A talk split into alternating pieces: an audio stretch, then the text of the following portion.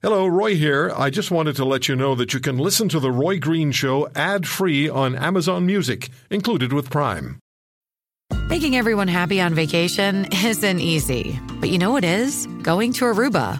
All you have to do is walk out your door to find pristine pools, relaxing white sand beaches, and an island teeming with outdoor activities that'll put a smile on any face. You won't just feel great, you'll all feel great, filled with a calmer, more peaceful vibe that radiates Aruba's warmth. And the best part is, it never fades. That's the Aruba effect. Plan your family trip at aruba.com.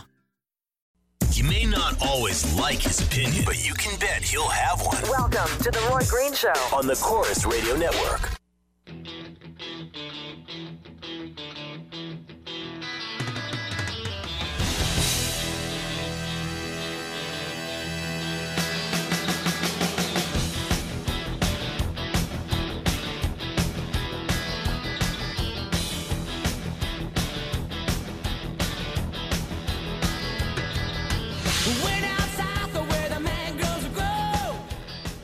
With all of the activity that's been uh, taking place in Washington, we'll get to Ottawa in a second. In Washington, uh, concerning the health plan, the Republicans weren't able to pass their own. Another little story, well, not a little bit, another story may have escaped the attention of a few people, and that is that the United States government has made the announcement that they're not going to fund at all the UN Climate Fund. I mean, no American dollars going to the UN Climate Fund. And they're also going to be withdrawing money from state sponsored climate events. And tomorrow, one of our guests is going to be the head of the Environmental Protection Agency, the U.S. EPA, during the transition between the Obama governments and the Trump government. Um, so you will want to hear that. And uh, joining this particular guest will be Dr. Timothy Ball. And you know about Tim. So that's one of the things tomorrow. We're going to begin today with the story of the 2017 federal budget. Well, as one aspect of it. And the aspect that we're going to talk about is the one that which sees Ottawa setting aside $7 billion in new spending over 10 years for early learning and childcare. Now, where do they get the idea that they can go ahead and plan for 10 years. They know that they're in for four before there has to be another election. Governments all do this. They all say 10, 10 years, 15, 20 years down the road, we're going to have this to do or that to do, or we will have accomplished this by then.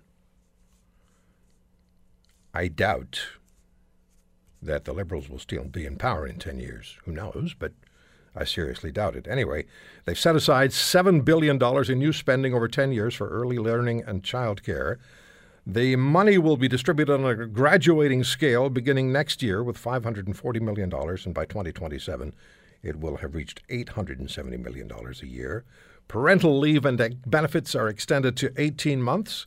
Parents who opt for 18 months will receive an EI benefit rate of 33 percent of average weekly earnings instead of the current 55% for 12 months.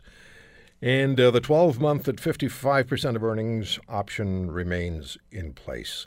No impact on low income parents who aren't able to make an EI claim. I've long argued that if you're going to have a child, and I've been called a fascist for this, a lady actually called her on the air said, You are a fascist. I was going to bleep, bleep it at first, and then I thought, no, we'll let it go and see where it all winds up. If you're going to have a child, then plan for the child, then plan to raise the child, because the child needs the parent. And it can be done. What, is, what makes now 18 months the magic number?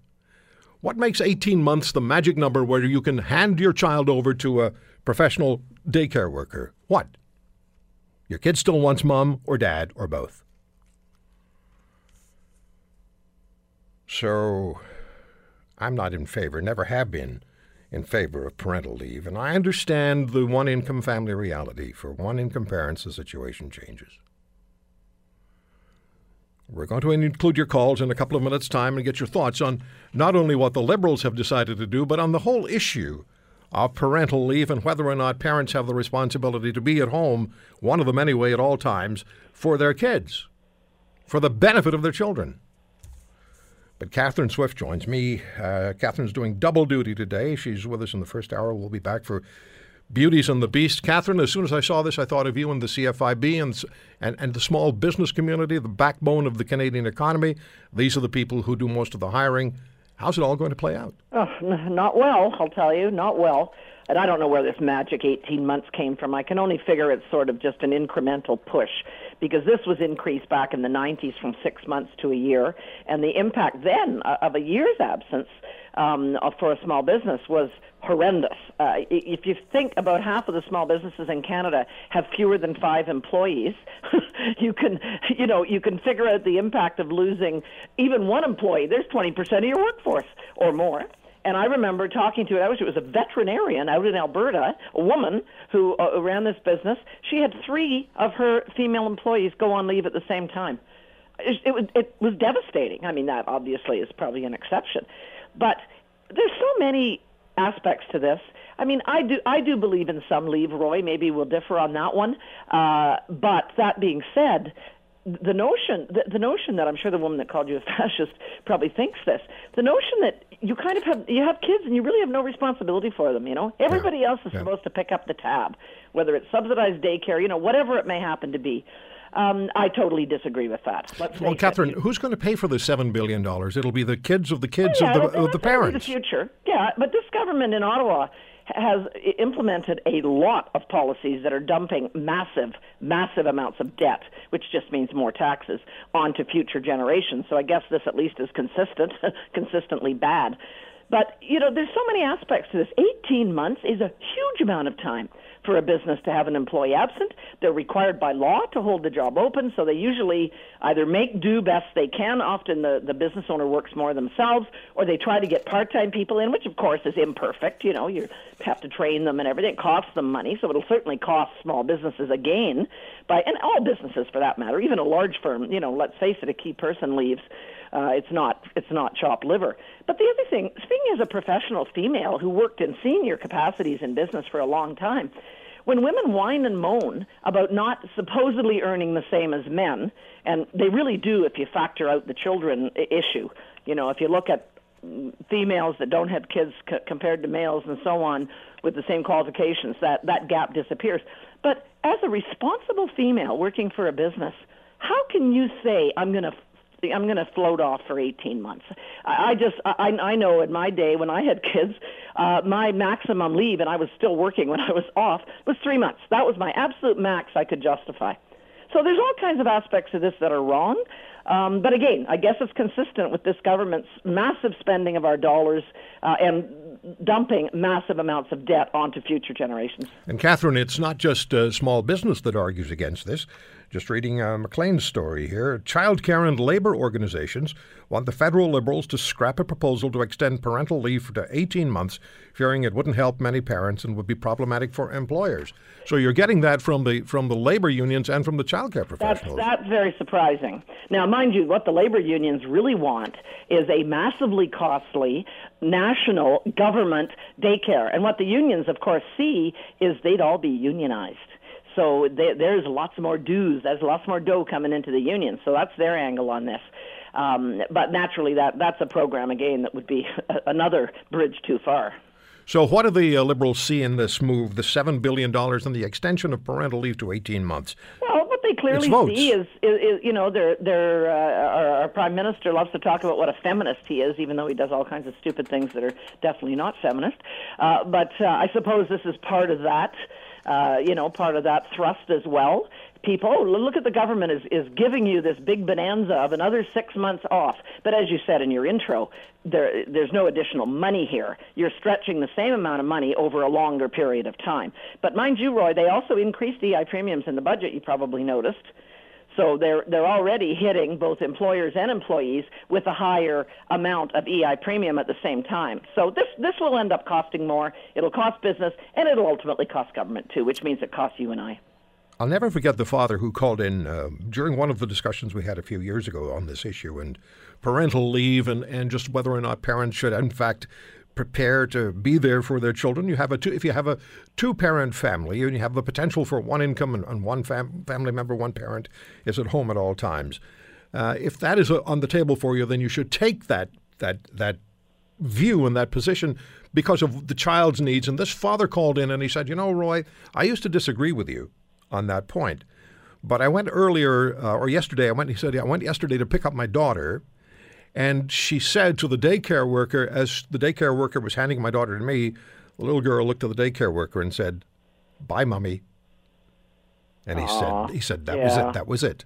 That was Wow. it. Yeah, that would that would rock any parent's world, That I would think. that was the end of the plan. You know. Yeah, yeah. Well, as you say, though, it's not always possible for everyone. No. And the other thing is, if, if you're a professional female who wants kids, which most of us, I think, do, um, you know, there, there, there has to be some compromise made, obviously. And it, it doesn't mean the children, hopefully, are, are necessarily, you know, shortchanged by this. But yeah, the, the perfect ideal would be to have a parent at home.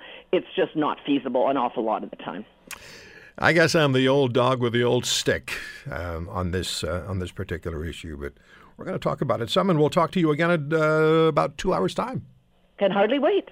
Thanks, Catherine. Catherine Swift, uh, WorkingCanadians.ca, one of our beauties, beauties and the beast, and we'll be back with uh, with Catherine and Linda and Michelle in about two hours, and we have a lot to get at. But I want to get to you now at 1 800 263 2428. 1 800 263 2428. Do you believe, do you believe that um, it's appropriate to first of all be away from your job for up to 18 months? That's going to be the option that uh, new parents will have under the new liberal budget and legislation they're going to have in place up to 18 months. What does it do to a small business? What does it do to the business that depends on the presence or the participation of, I think it's either the mother or the father? 18 month parental leave. 12 months, I'm sure, is devastating to many businesses, as Catherine pointed out. So 800 263 2428. Perhaps you're a small business owner and you have experience with this issue of a parental leave and have an idea of what 18 months absence would mean to you of an employee. And the other question that I have is what makes 18 months the magic number to turn a baby over to a stranger? Um, delivering your child to a daycare, child daycare facility, I'm going to say something that's going to irritate some people now, but I believe it's true. It means you're voluntarily reducing your role to that of co parent. You, the parent, are voluntarily reducing your role to that of co parent because you're handing your child to another person to take care of while you go to work. And then at the end of the day, you pick up your child and you take the child home. You have no idea what they did all day. Maybe they're too young to tell you what they did all day. It's all interaction you're missing. Your child wants to be with you, wants to be with a parent.